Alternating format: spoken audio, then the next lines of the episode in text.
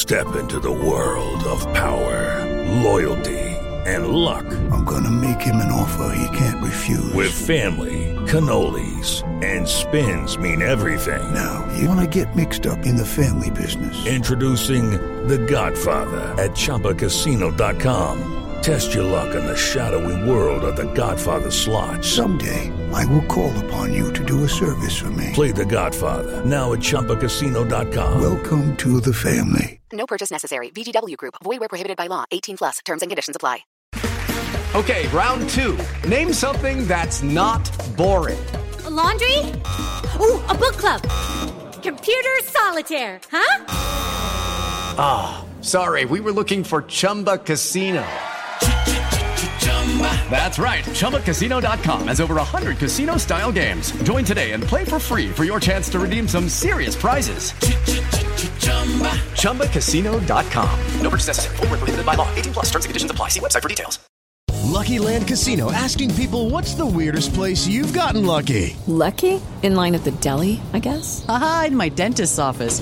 More than once, actually. Do I have to say? Yes, you do. In the car before my kids' PTA meeting. Really? Yes. Excuse me, what's the weirdest place you've gotten lucky? I never win and tell. Well, there you have it. You can get lucky anywhere, playing at LuckyLandSlots.com. Play for free right now. Are you feeling lucky? No purchase necessary. Void where prohibited by law. 18 plus. Terms and conditions apply. See website for details. Ashes to Ashes.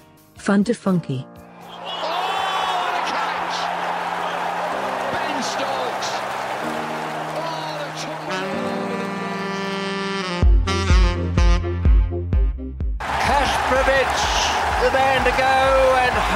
Has done it.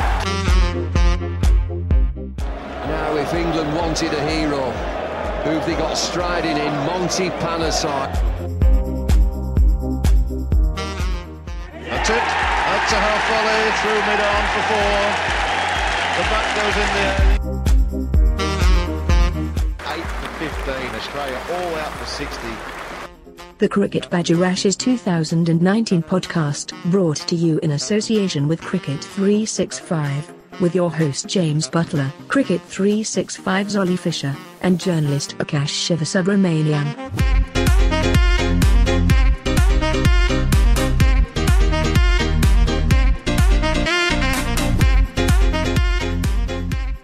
Hello everybody, welcome to the first in our series of Ashes Cricket Badger podcast. You might have joined us through the World Cup where we did the World Cup weekly, but we're back again throughout the 5 test match series, England against Australia. That little urn, the precious little urn, it's up for grabs and Joe Root will be keen to get his fingers back on it, currently in the hands of the Australians. Start at Edgbaston, and it's myself, James, joined again by Ollie and Akash to take you through the series. First of all, thank you to Cricket365 for their association with this podcast. And let's introduce the two other voices on the show this week. Ollie, how are you? Yes, very good, thank you, mate. Excited for the first test at Edgbaston on Thursday. Obviously, it feels like the start of the second half of what is a hopefully magical summer of cricket for England fans. Obviously, we won the World Cup and now we're going into this and, yeah, just can't wait to get the series started. I know the World Cup was huge, wasn't it? And you were there at that final, which anybody listening to the podcast would have heard your excitement live from Lords. But in many ways, the Ashes is even that little bit more important, isn't it, with the history and everything? In my opinion, yes. Test cricket is obviously the purest and oldest form of the game, and it's the oldest cricketing rivalry out there, obviously England v Australia. Yeah, it's absolutely massive, and it would be huge, not only to claim the World Cup, but to have that earned back on English soil would be absolutely fantastic, and it cap off a huge summer and one that we all hoped that we would have. And Akash, how are you? I'm doing good. First up for this one, because this is by far the most challenging Ashes series for both sides, because both sides are currently, I would say, in a transition period where they're figuring out things. So for the first time, it looks like a fair series. And you like your Australians, don't you, Akash? So do you think they have a chance to break English hearts this summer? More than I like Australians, I like the spirit. I like the spirit of not giving up. Even in the World Cup, we saw that they were down and out at many times, but they never gave up, or they never gave this opportunity to the other team to grasp the opportunity and take the game by their own. So I think that's one good quality for the Australian team. I mean, there are a lot of bad qualities with sledges and all of that, but there's just this one good quality for them. And this summer, they would want to prove a point or two. A lot of people, Akash, are talking about this series as being weak batting lineups against strong bowling lineups. Would you adhere to that? Well, I wouldn't say weak batting lineups, but I would say new batting lineups and new players too. This is a perfect opportunity and a perfect platform for batsmen to perform and shine. And that's how batsmen are made. You can't say that they are good batsmen. I mean, we've seen goodest of and best of batsmen fail in the Ashes series. So I think this is the right platform for all of them to showcase what they have been doing in the domestic circuit. So I wouldn't say necessarily it's a weak batting lineup. It's a inexperienced batting versus experienced bowling, which will be the right term for it. Well, I think the England selectors, they're reading the @cricket_badger Twitter feed. You can get in touch with our podcasts through that medium as well. But I've been saying, Ollie, right from the start of this, well, from the end of the World Cup, that Joe Root needs to bite the bullet, needs to get up to number 3 in the order to add a little bit of solidity to that top 3. That top 3 has been a problem for some time now for England. Alistair Cook, Andrew Strauss and Jonathan Trott seemed like a long, long time ago. Do you think it's the right move for Joe Root to move up to number 3 and to take it on the chin? I do, yeah. It's something that we've actually been secretly planning for a while, and we've experimented with a few different players in number 3, and it hasn't really been working. But I think that unless there had been a huge, standout candidate from what we've seen to bat at number 3, then Root was always going to say, okay, look, I'll do it. It's his job as captain to kind of set the tone and to take on that responsibility. I think he's technically overall the best English batsman, and your best batsman should, in theory, bat at number 3. So I do think it's the right call. We'll see how early he gets into games. What we're hoping is that we get an opening partnership that kind of surprises us and Root isn't coming in inside the first 10 overs, but I guess we'll wait and see how that pans out. But for now, I think it's a bold call but the right call. I think it's a good message as well to send to the England dressing room, isn't it, that I'm Joe Root, I'm probably the best batsman in here. You all know that I want to bat at number 4, but for the team I'm going to go to number 3. I think that's a strong message for the captain to give. Oh, yeah, of course, and that's what it's all about. Got to lead from the front. Like I say, lead by example. I mean, it still feels like he's quite young, even though he's been around for such a long time. But he's 28 years old now. He's in the prime of his career. This would be a huge thing for him if he could cement his place sort of as one of the England greats. If he were to have such a good series, having stepped up, played well at number 3, and obviously racks up a bunch of runs and in turn skippering his side to an Ashes success. That would be mega for him. I really hope, obviously, as a fellow Yorkshireman, that it works out. I think I first met Joe Root when he was about 16 and he looked about 11, and yeah. He's kept that trait all the way through. He's even dabbled with facial hair. I'm certainly hoping he has a very good summer this year. Akash, with Jason Roy, I've had this theory with Jason Roy that, I mean, I watched him on his debut against Ireland. It's a little bit of a bugbear of mine that England are picking Jason Roy purely on white ball form. Now, we all know he's a fantastic player. We've seen him play in these one-day internationals and he's been absolutely superb. But we also know that white ball cricket and test match cricket are almost like two separate sports these days. The technique, the stamina, the mindset, everything that goes into a test match is different to what goes into 50-over cricket and 20-20 cricket. Against Ireland, I felt that Jason Roy was playing white ball cricket to a degree. He wasn't really leaving the ball alone. He was going at it away from his body, going at the ball hard. Now that, to me, as an opener, is a recipe for disaster. And I think with Root going up to number 3, I was advocating that purely so that Jason Roy could come down to number 4 and have a little bit of protection from the new ball, bat at number 4 and be part of the middle order where I think he could be quite damaging. Would you agree with that, Akash, or do you think he's got what it takes to be an opener? I think that move has so many elements to it. So let's decode, if he's the opener, then he would have to face Starc, Hazlewood and Co, which would not be easy for him. And if he comes at number 4, he has the difficult task of dislodging Nathan Lyon. We know that Nathan Lyon looks so friendly, but on a pitch where it favours him, he's the most deadliest Australian bowler that has been in the last 3 years that we've seen. That's going to be an interesting contest. Does he take it to Nathan Lyon and hit him for boundaries, or does he stay calm? Because we have seen Jason Roy stay calm and then play a protective innings or play a defensive innings. So that's a gamble that they have taken on his limited over form, and they just want to take his limited over form and then build on with the longest format, which is a risky move, but if it pays off, it's good for England. And if it does not, again, it makes the headlines. So I think only time will tell us that if he's good or not.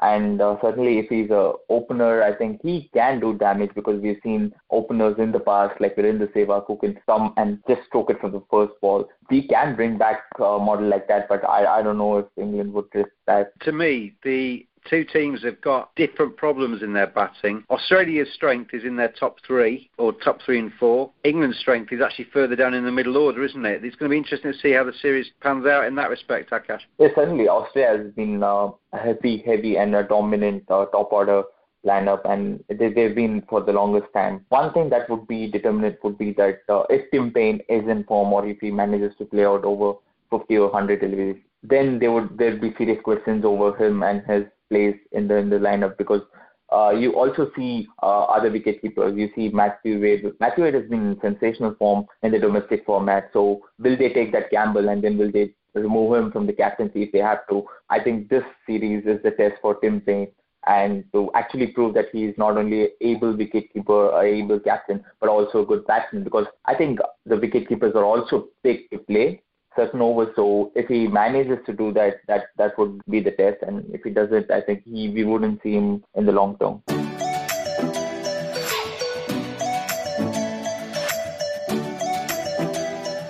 The Cricket Badger podcast is brought to you in association with Cricket365.com. Their ethos: we love cricket and want to make the world love it as much as we do. Join them at Cricket365.com. Thank you very much to them for their support of the Cricket Badger podcast. What about you, Ollie, on the Jason Roy situation? Are you happy for him to open, or would you prefer, like me, to see him down at number 4? I am happy. I'm happy with him opening, because I feel like the idea of sort of having an opener who is perhaps a little bit more flexible in their stroke play can only be a benefit for us. I'd feel a lot more scared if we were going into it with two openers that just tend to sort of prod and poke, because I feel like with Pat Cummins and obviously Mitchell Starc, that's where they'd be in their element, is when they're able to run in, swing the ball and have batsmen on the back foot. I think Roy, obviously, he's going to be scrutinised very heavily, having only played in that one test. I think obviously in the first innings we saw what the potential shortcomings may be in terms of his sometimes reckless stroke play, but I think in the second innings we kind of saw a bit more of what he can be about. It's about picking his battles. He wasn't opening in the second innings though, was he? He wasn't up against that first 10 overs. Yeah, that's a valid point. I still feel like England in general are heading into this series with a bunch of round pegs to try and put in square holes,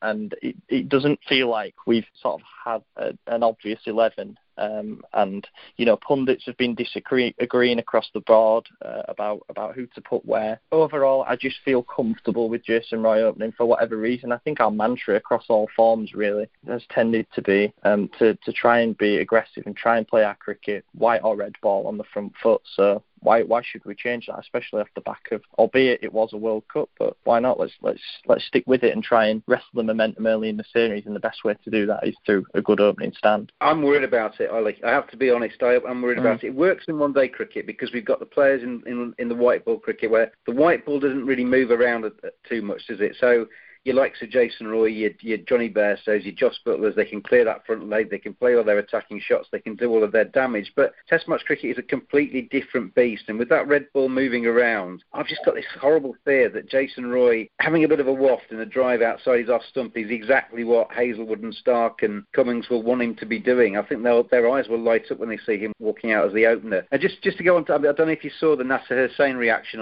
during the Test match against Ireland, where he pretty much tore what was left of his hair out and said, why can't we just dig in? Our reaction to losing a couple of wickets is to try and hit ourselves out of bother, and it doesn't always work. It's a 5-day Test match. That was a 4-day Test match, obviously, against Ireland, but these are going to be 5-day Test matches against Australia. And there is an argument to say, if it's actually tough, you dig in, you grit your teeth, you don't give your wicket away, and then you live to fight later on and to prosper later on. But we seem to just want to get everything done over and done with really quickly. And that it's a strategy that doesn't always work for us, Ollie. Possibly not. I can kind of understand what he's saying. Obviously, especially the teams that he played in, you kind of think that the thing we were lacking is a bit of backbones and a little bit of resilience and a bit of application. And we don't really know how this series is going to play out either. I'm not really basing anything off that Ireland test. But I do feel like if we lose, you know, one or two early wickets, and you do choose to dig in and to just try and nerdle along at one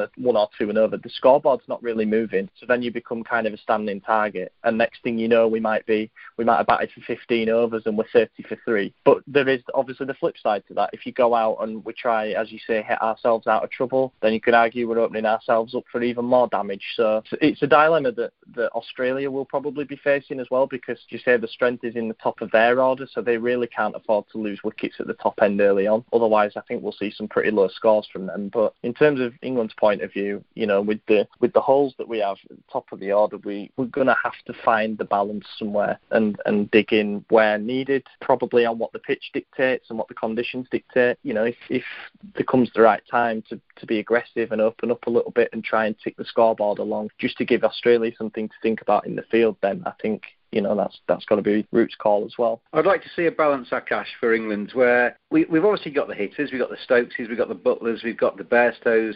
Even Root likes to go along at a fair lick, even though he's the glue in all formats for England. But there's still a need in Test cricket to have somebody who is just prepared to be fairly boring, hold at one end, be the guy that's the backbone of the innings, play the anchor role, and let the rest of them bat around him. England don't seem to have that at the moment, Akash. It's not just England. I think most of the sides in the world does not have a batsman like that. One side I would say that who has a batsman like that is India, and that's Pujara. Pujara seems to bowl the hell out of bowlers, and the ball just can't figure out its shape anymore. I don't think it's just English side or Australian side's problem, but it's most of the side's problem in modern day cricket, and that's how it is.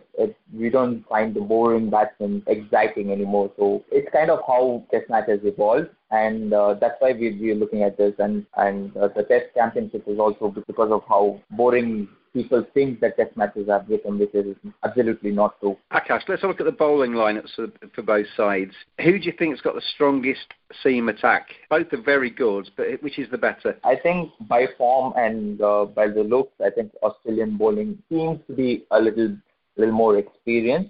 But on the day, I think James Anderson, Sam Curran, they're all capable of picking wickets left, right, and centre. So it's going to be a fair contest and a tight contest, but I think Australian team is a more experienced. I think that Josh Hazlewood would be the key, because his lines are very tough to pick, and for a batsman like Jason Roy, who doesn't move too much in the crease, it's going to be a tough time for him. You don't get much more experience than Stuart Broad and Jimmy Anderson, though, Akash, do you? That's true, but then are they going to play all the matches? Are they going to fit in all sides? That's going to be the question. That if they do, and if they do start and then they'll say batted out by the Australian team, then what is plan B? Who's the next bowler? Do they go in for Jofra Archer, who's not experienced or definitely not experienced in Test match cricket, and give him the bowling? Or that's going to be the issue for the English bowlers. If they don't pick wickets in the top of, say, 10 or 20 overs, it's going to be tough for them to then crawl back and then pick wickets. So that's one area I think where Australia with Nathan Lyon has this experience and the edge, which I think would favour them in a match or two. We saw in the World Cup, Ollie, that Jofra Archer was that little bit of pixie dust, wasn't he? The little bit of magic that gave England a little bit extra to take him through to the trophy. Do you think he's going to be the same in the Ashes? I really hope so. Obviously, he's a young lad who is absolutely on top of the world right now after what happened with the World Cup, like you mentioned. Do I think he'll play in all five tests? I don't. I actually haven't got him in my 11 for the first test, but I really think that he's going to have a say. The thing with England's bowling attack, and obviously with Australia's as well, is that there's going to be at least one good seamer, if not two, misses out each game. So every player that's in the 11 for each test is going to have to earn their spot and keep their spot on merit. Archer, I just think that because of the way that he bowls and because of his confidence levels at the moment, if he gets in for that second test, let's say, then he's going to keep his place. So yeah, I think he's going to have a big say and hopefully establish himself as constant in England's Test 11 for years to come. I was reading somewhere as well that, you know, Australia are similar in that respect, aren't they? That Starc and Hazlewood and another, I can't remember who it was now, were fighting for one place in the Australian team. It seems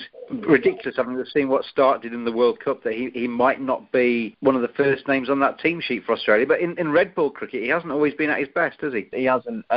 It's quite interesting that you were saying about the white ball and how it tends to move left. For whatever reason, Starc, despite being so good with the white ball, he hasn't always managed to get his line, his length and his movement right with the red ball. I think he probably prefer bowling. I'm assuming they're using the Duke still over here. So I think he'll prefer bowling with that because obviously it's got a more profound seam. So that might be good for him. But yeah, obviously there's rumours that there's only really Cummins who's the absolute lock to play at the moment. And obviously then you've got Starc, Hazlewood, Pattinson, Siddle, you know, who's had experience in Ashes series in the past. And then you've got someone as well like Michael Neser, who was perhaps a bit of a surprise inclusion in the squad. He's going to be knocking on the door if, let's say, the first couple of tests don't go Australia's way. So yeah, there's similar dilemmas for both sides, but it does seem a bit mental that someone like Starc could miss out.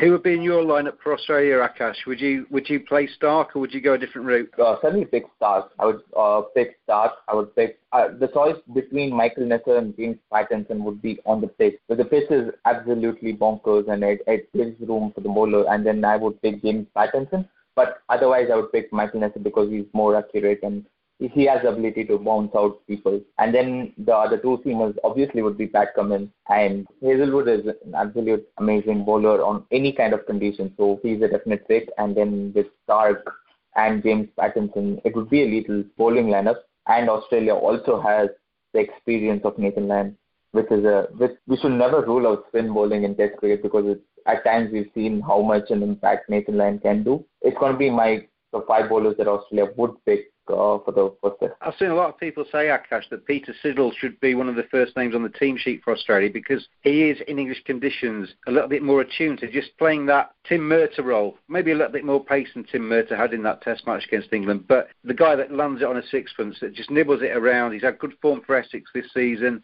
and maybe 4 years ago when Australia were here, they learnt a little bit too late. He didn't come into the side until the last test match and bowled really nicely. Would you take a punt on somebody like Siddle in English conditions? Edgbaston should aid a seam bowler in the same kind of mould as Chris Woakes potentially? That's a call that Australian selectors would certainly take in the next few days. But I don't think that he'd be picked in the first test. But he would be picked certainly in one of the tests. I certainly don't think he'll be picked in the first one because I think they'd go with James Pattinson, who's just breathing fire. I think that's kind of the X factor that they'd be looking at.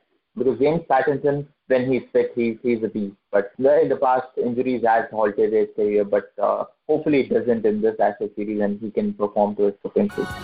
Are you looking to get your business in front of the cricket world? Join forces with the fastest growing cricket podcast on the web, the Cricket Badger podcast, brought to you in association with your business. Take an advert on the pod or become the headline sponsor. Contact us, cricketbadger@hotmail.com, for some very reasonable prices and joining the fun as the Cricket Badger podcast continues to go from strength to strength.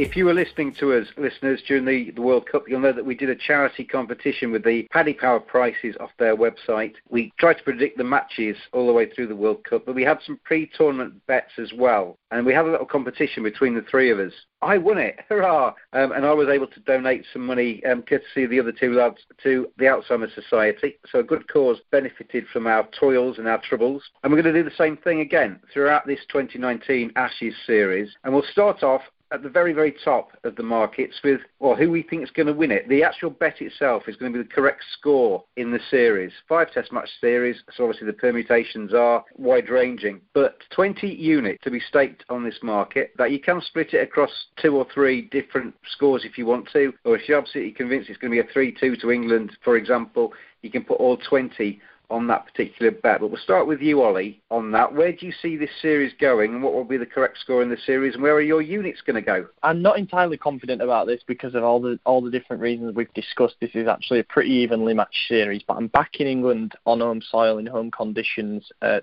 start well and to carry on and win the series. I've got 3-1 England and I feel like it's a pretty solid one, so I'm going to stick all my units on that. I think there'll be, the vast majority will be results pitches, some within 4 days. But I think, whether might play a part in one test, and that's where we might get a no result. Yeah, 3-1 England. So 3-1 to England. That's your prophecy. That's a 7-1 shot. I'll just give you the shortest prices with Paddy Power. The draw at 2-all is 13-2, which obviously would mean that Australia take the Ashes urn home with them. England to win 3-2 is 7-1. Ollie's 3-1 is 7-1. 4-1 to England is 15-2. Australia to win 3-1 is 8-1. Australia to win 3-2 is 8-1. England 2-1, 12-1, and the rest are 12-1 or bigger.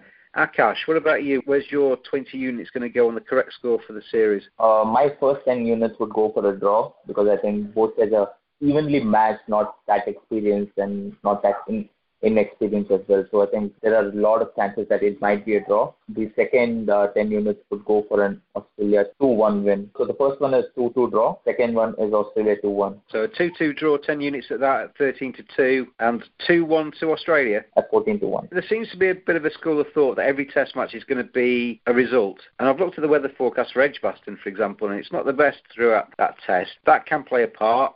And it can obviously decimate a test match and create a draw purely because of the weather. I also think we're probably going to get at least one pretty flat deck during this series as well, where the batsmen, no matter what quality the bowlers are, the batsmen will prosper. So I think I'm going to split my stakes here between England to win 3-1 is a 7-1 shot, and England to win 2-1 is a 12-1 shot. So obviously there's one or two draws involved in there. I do think England win. I think we've seen in recent history that the home side does have an advantage. I think England away in Australia is a more one-sided set of circumstances to the home side than Australia in England. But I think England still win this series. So 3-1 to England for me, 7-1, and 2-1 to England for me at 12-1.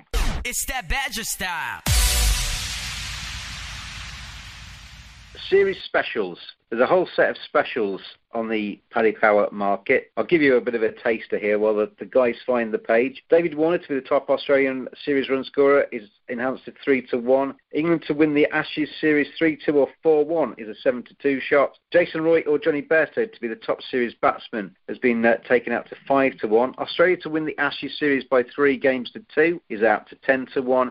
Ben Stokes to be player of the series is a 10-1 shot. Jofra Archer to be the top series wicket taker is 10-1, and there's a whole host of hashtag What's Odds Paddy selections on the site as well, which range from an 8 to 15 for neither team to score 500 runs in a single innings, all the way out to the biggest price of 33-1 for any Australian bowler to take a hat trick and any England bowler to take a hat trick, both 33-1 shots. You've got 20 units, chaps, to invest in this market off this page. Start with you, Ollie, because I know you've already had a bit of a sniff around this page. Where are you going to put your 20? I'm putting up all my 20 here on England to win the first test and win the series. I've just got such a strong feeling about this. It's 13-8, which isn't an amazing price, but you know, if this comes in, then it's going to be a decent little earner. Yeah, I just see us starting well at Edgbaston, a ground where historically we've been pretty good. Starters we mean to go on win the series, so yeah, going all on that. I'll go next to give Akash a little bit more time, and I'm going to actually go with the headline enhancements here. I'm going to go with Ben Stokes to be player of the series. I think it's just his summer. It's just written in the stars. After what's happened to him over the previous 18 months, he's come into the World Cup. From that catch in the first game against South Africa all the way through to the final, it was a redemption story for Ben Stokes, and I think he carries that momentum and that confidence into this Ashes series. So for him to be player of the series, I don't think he's beyond the realms of possibility. That's enhanced to 10-1 from 7-1, so 10 of my units are going to go on that. And the other one I like is Jofra Archer to be the top series wicket taker. That's again enhanced from 7-1 to 10-1. I'm going to put 10 units on that because I just think Jofra Archer again is a guy that's, fair enough, he's new to international cricket, but he's played franchise cricket around the world. Every time he steps up into a different format or a new challenge, he takes it to like duck to water. It won't surprise me at all if he doesn't have a couple of spells during this test series where he completely rocks the Australians with a bit of pace and takes a few wickets. That 10-1, I think it looks quite tasty to me. Akash, how about yourself? So the first, my pick would be for Australia to win the Ashes series 3-2. Okay, that's 10-1 from 7-1. So is that 10 units going on that? Yes, and my second would be to Steven Smith scores 500+ runs, Mitchell Starc takes 20+ wickets, and Australia wins series. That's 7-2. Fantastic stuff. So that's where your specials are going to go. Your 20 units on your specials. It's that Badger style. The top Australian batsman got 10 units to invest in this market. Stephen Smith's in there at 7-4. David Warner's 5-2. Usman Khawaja is 9-2. Marcus Harris 11-2. Cameron Bancroft, the third returnee from Sandpapergate, is 9-1. Minus Labashane is 16-1. Matthew Wade 20-1. Travis Head 21, and the rest are 25-1 or bigger. And I'm going to go with Usman Khawaja, 9-2, to be the leading Australian run scorer. We've seen Stephen Smith in English conditions before. He's hopped around a little bit. He always looks nervous and frantic. In Australian conditions, when the ball doesn't do a lot, he's fine. In English conditions, if it starts to move a bit, he could be in trouble. David Warner, similarly, I think, could be inconsistent throughout this series. Usman Khawaja, he's had county form with Derbyshire and Lancashire. He takes my 10 units. Well, I would agree with you and go with Usman Khawaja. I think Usman Khawaja is one of the most stable batsmen in the Australian top order, and certainly he could not perform in the finals because of his semi-finals because of his injury. So he would want to come back and prove a point, and certainly Ashes is where he could prove a point to the world. And certainly he's in good form. You've seen him play red ball cricket, white ball cricket, and he's been in good form in all formats. So he's going to be the key for Australia. I'm staying clear of Smith and Warner for the reasons that you said. I think they've been shown up a little bit in English conditions in the past. I'm going to put half on Usman Khawaja. I think you two guys nailed it there. He's shown himself to be a bit of a rock, and I think that in this series he'll play quite a few useful knocks. And I quite like Bancroft at 9-1. He's going to be obviously pretty fired up after the Sandpapergate and stuff like that. I actually think he's a good player, and 9-1's a good price. So I'll put the other half on that and hope that he sort of performs how he can. Well, I don't hope that he does, but for the purposes of this bet, it's that Badger style. Come back to you straight away, Ollie, with the top England series run scorer. The market for this one: Joe Root's 15-8 favourite, Jonny Bairstow 4-1, Ben Stokes is 9-2, Jason Roy 5-1, Joe Denley, or Denny as it said on this website, Joe 6-1. Yeah, deny everything. Jos Buttler is 6-1, Rory Burns is in there at 8-1, Moeen Ali, who I won't touch with a barge pole at the moment, the way he's batting, is 50-1, Sam Curran is 100-1. As is Chris Woakes. I'm just putting all my 10 units on this out of a pure gut feeling. I feel like it's been his summer already and it's going to continue. I'm going to go with Ben Stokes. I think we're going to see him play up the order. If not right at the start, then we'll see him move up the order a little bit. And he's just looked class, hasn't he? And he's sort of carried the country on his back already for a while. So why not have Super Benny Boy win us the Ashes by scoring something like 600 runs in the series? There you are, listener. Super Benny Boy for Ollie. Akash, what about you? Well, I would split my stake between Jonny Bairstow and Jos Buttler. I think both of them are capable enough to score runs, and certainly Jonny Bairstow would be the key. Certainly he is the batsman who can lift them from a situation like that, from a mess like that.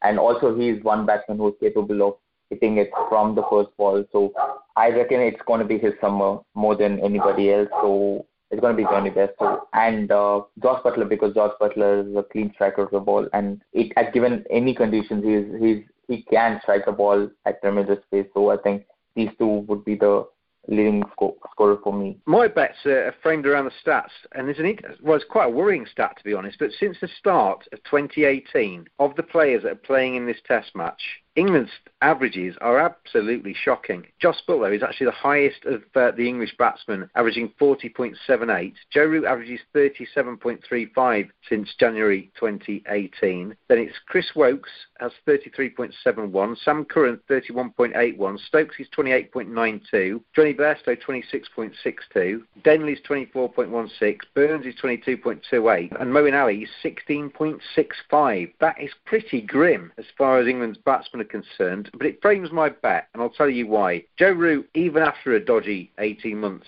still very high in that list of averages. He's 15-8 here, which is short, and I think even going up to number 3, it'll give him that extra responsibility if he needs it. He's already captain, obviously. He's going to take 7 of my units at 15-8, and then Jos Buttler. Just read out the fact that he's actually the highest averaging England batsman since the start of 2018. 6-1, I agree with Akash. I think that's a decent price. So he takes the remaining part of my 10 units at 6-1 for Jos Buttler in the top England series run scorer market. It's that Badger style. top Australia bowling markets.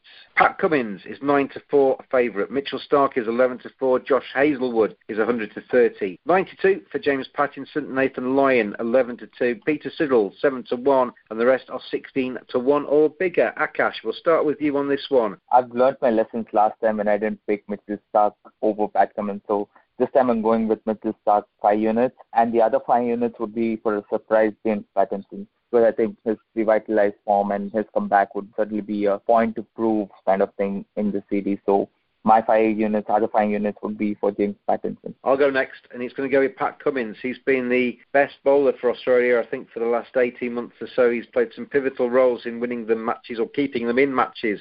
Well, they've experienced some tough times on the international circuit. He's 9-4 favourite, but he's 9-4 favourite for a reason, because he takes wickets. So all 10 of my units are going to go with the Aussie Pat Cummins. Ollie? Yeah, I agree with you. All 10 of my units on Pat Cummins, like you say, favourite for a reason. Fantastic. I would say sort of test bowling-wise, head and shoulders above the rest, really.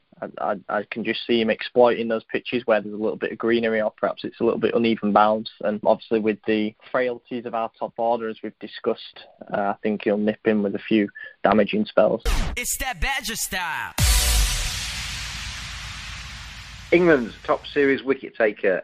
James Anderson, 2-1 favourite. Stuart Broad's 3-1. Jofra Archer is 3-1. Chris Woakes, 9-2. Ben Stokes, 13-2. Moeen Ali is 12-1. Sam Curran is 20-1. And Mark Wood, who I wouldn't touch him, listeners, if I were you, because he's probably not going to play in the first at least 3 Test matches. He's 50-1. He's got a side strain which he picked up during the World Cup. Let's start with you, Ollie, in this market. Where are your 10 units going to go? Mark Wood's going to come back and take 2 10 for in the last 2 Tests.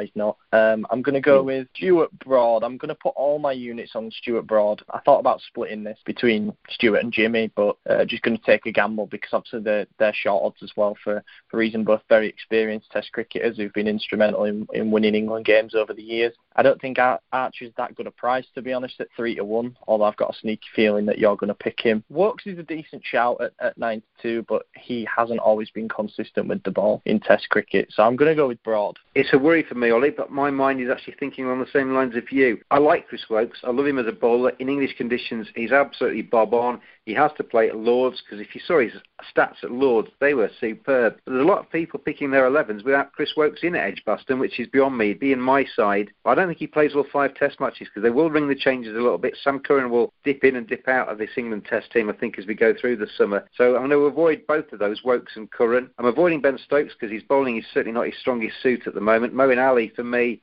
is a very good spinner. I think I'd be surprised, actually, if Moeen Ali sees this series out, because of his batting form is just woeful. Jofra Archer, I've already picked him in the other market, so to give myself a little bit of cover, I'm not going to pick him in this one. Jimmy Anderson, for me, is too short at 2-1. Stuart Broad, in the Ashes, is capable of having those bursts. He's probably not going to get 8 for 15 again like he did at Trent Bridge, but he's capable of coming on and taking 3-4 wickets and changing a session. 3-1 for me, all 10 units, Stuart Broad. Akash? I'm going to split it again between Stuart Broad and Chris Woakes, because Stuart Broad is a champion. He can do wonders in just one session. First pick would be Stuart Broad at 3-1, and my second pick would be Chris Woakes at 9-2, because I think Chris Woakes has improved as an all-rounder over the course of last 24 to 36 months, and this is the series that he can prove his worth, and he has a tendency to swing the ball and seam it as well, so it would be a series for him to reckon, and he would certainly get in 2 or 3 games to prove his point. So my pick would be both Chris Woakes and Stuart Broad. So if you listen to that one, listeners, James Anderson's the one to lump on, because none of us touched him with a barge pole. 2-1 favourite in that market. He has to be the pick. It's that Badger style. Player of the series, the man of the series, as we go through to the 5th Test match. James Anderson, he's 11-2 favourite. Steve Smith, 6-1. Joe Root, 7-1. Ben Stokes is 8-1, as is Mitchell Starc. David Warner is 10-1. Stuart Broad, Pat Cummins are 14-1. Jofra Archer is 16-1. So is Josh Hazlewood. Jonny Bairstow is 20s, as is Rory Burns, as is Jason Roy, as is Chris Woakes, as is Sam Curran, as is Usman Khawaja, as is Nathan Lyon, as is Peter Siddle. Jos Buttler, Moeen Ali, Cameron Bancroft, Marcus Harris, James Pattinson are 25-1, and the rest are 33-1 or bigger.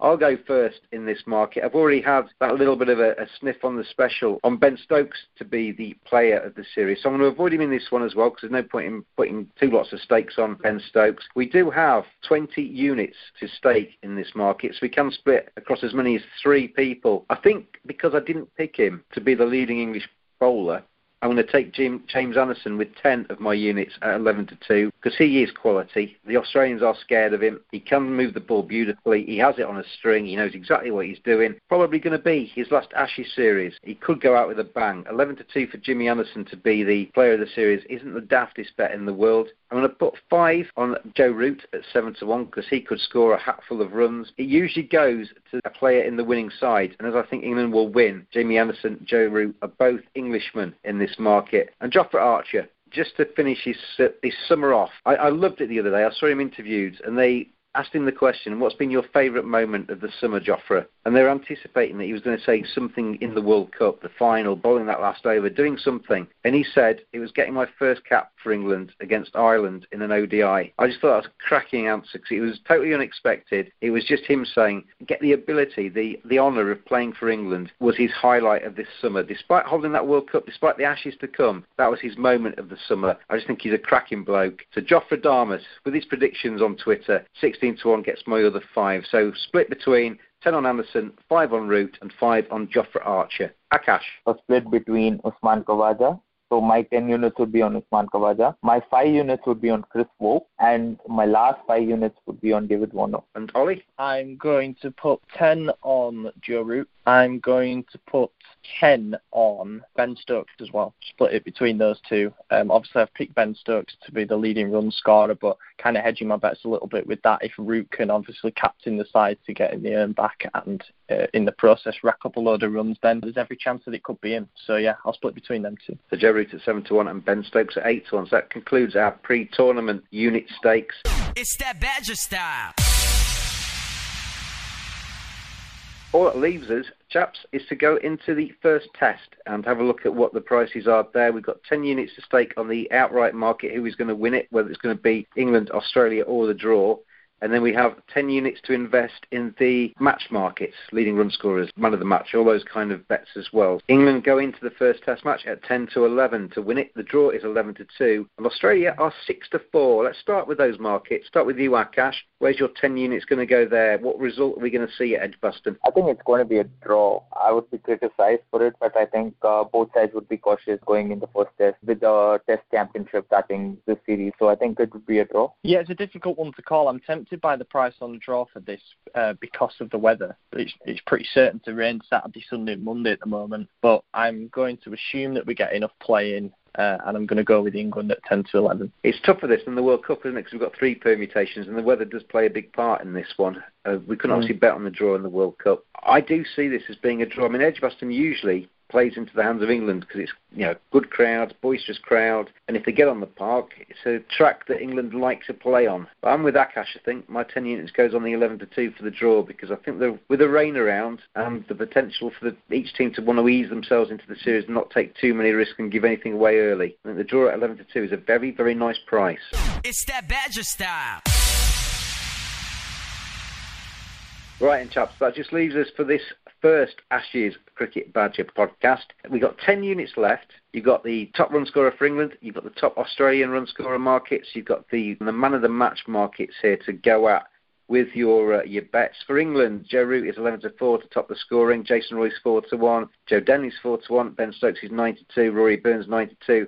Jos Buttler at 11-2, and the rest are bigger. For Australia, Steve Smith leads the market at 13-5. David Warner's 13-5 too. Marcus Harris and Cameron Bancroft and Usman Khawaja are 4-1 shots. Manus Labashani is 9-2 and Travis Head 6-1. In the man of the match markets, Jofra Archer is 12-1. Jason Roy is 9-1. 16-1 for Jos Buttler.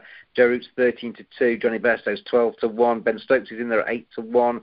14-1 for Jimmy Anderson. Plenty of choices there. Start with you, Ollie. You've got, as I say, 10 units to have a go at. You can split it across the run scorer markets and the man of the match markets. How are you going to divide your stakes up? This is a tough one. Obviously, with it being a first test, it makes it even more difficult. I'm just going to go with man of the match on this one straight up and put all my unit on Stuart Broad at 16-1. I think this could be sort of the game where he, if the conditions are right, especially, you know, that first morning, he could fire into the Aussies nice and early, rack up a few wickets and it could be match-winning spell in both innings from him, and also quite like the price at 16-1. So I'm just going to go with him, but it's hard to call because nobody really knows how the first test is going to play out. As mentioned, both teams might want to play themselves into it a little bit. I'm going to put 5 of my 10 on Usman Khawaja to be the top Australian run scorer at Edgbaston. He's a 4-1 shot there, and the other 5 I'm going to put into the man of the match markets. I'm going to split it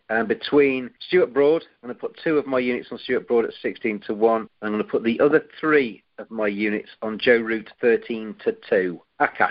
Split it between 2 segments. The first one being David Warner, the highest run scorer. Second would be man of the match for Chris Woakes. David Warner 13-5 for 5 units for you, and the man of the match markets Chris Woakes to be the man of the match at his home track. He was in the semi-final against Australia, wasn't he, in the World Cup? To do that again, he's a 20-1 shot there for your other 5 units. It's that Badger style.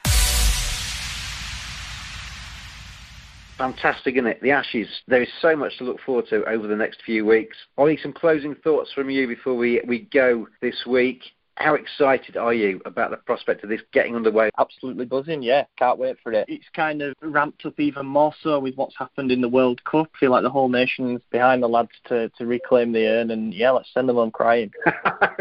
I'll end on a nice note, on a nice sporty note. And Akash, it's a mouth-watering few weeks, isn't it, to look forward to? It's certainly a mouth-watering few weeks. And I think for the first time, as I already have said, it's going to be a close contest between the 2 sides, and it's going to be exciting because it's the start of the next phase. We see the Test Championship going to start with this series, so it's going to be the new era, I could say, for the Test format. So I think that's a good sign that we're seeing Test match being rebranded. So it's going to be a good few weeks. I saw Virat Kohli say this morning that he thought that every session of Test match cricket is going to mean something now. I think you can agree with everything that Virat Kohli says there, but I think the Ashes was always going to mean something. Every session, every single hour, every single ball of the coming series will mean something between England versus Australia.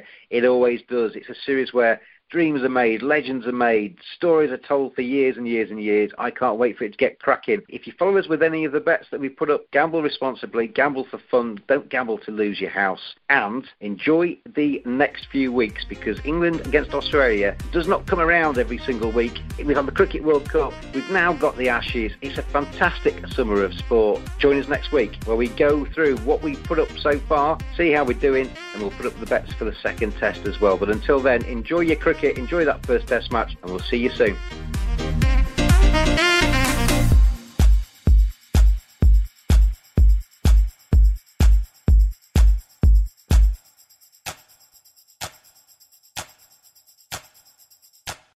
Sports Social Podcast Network.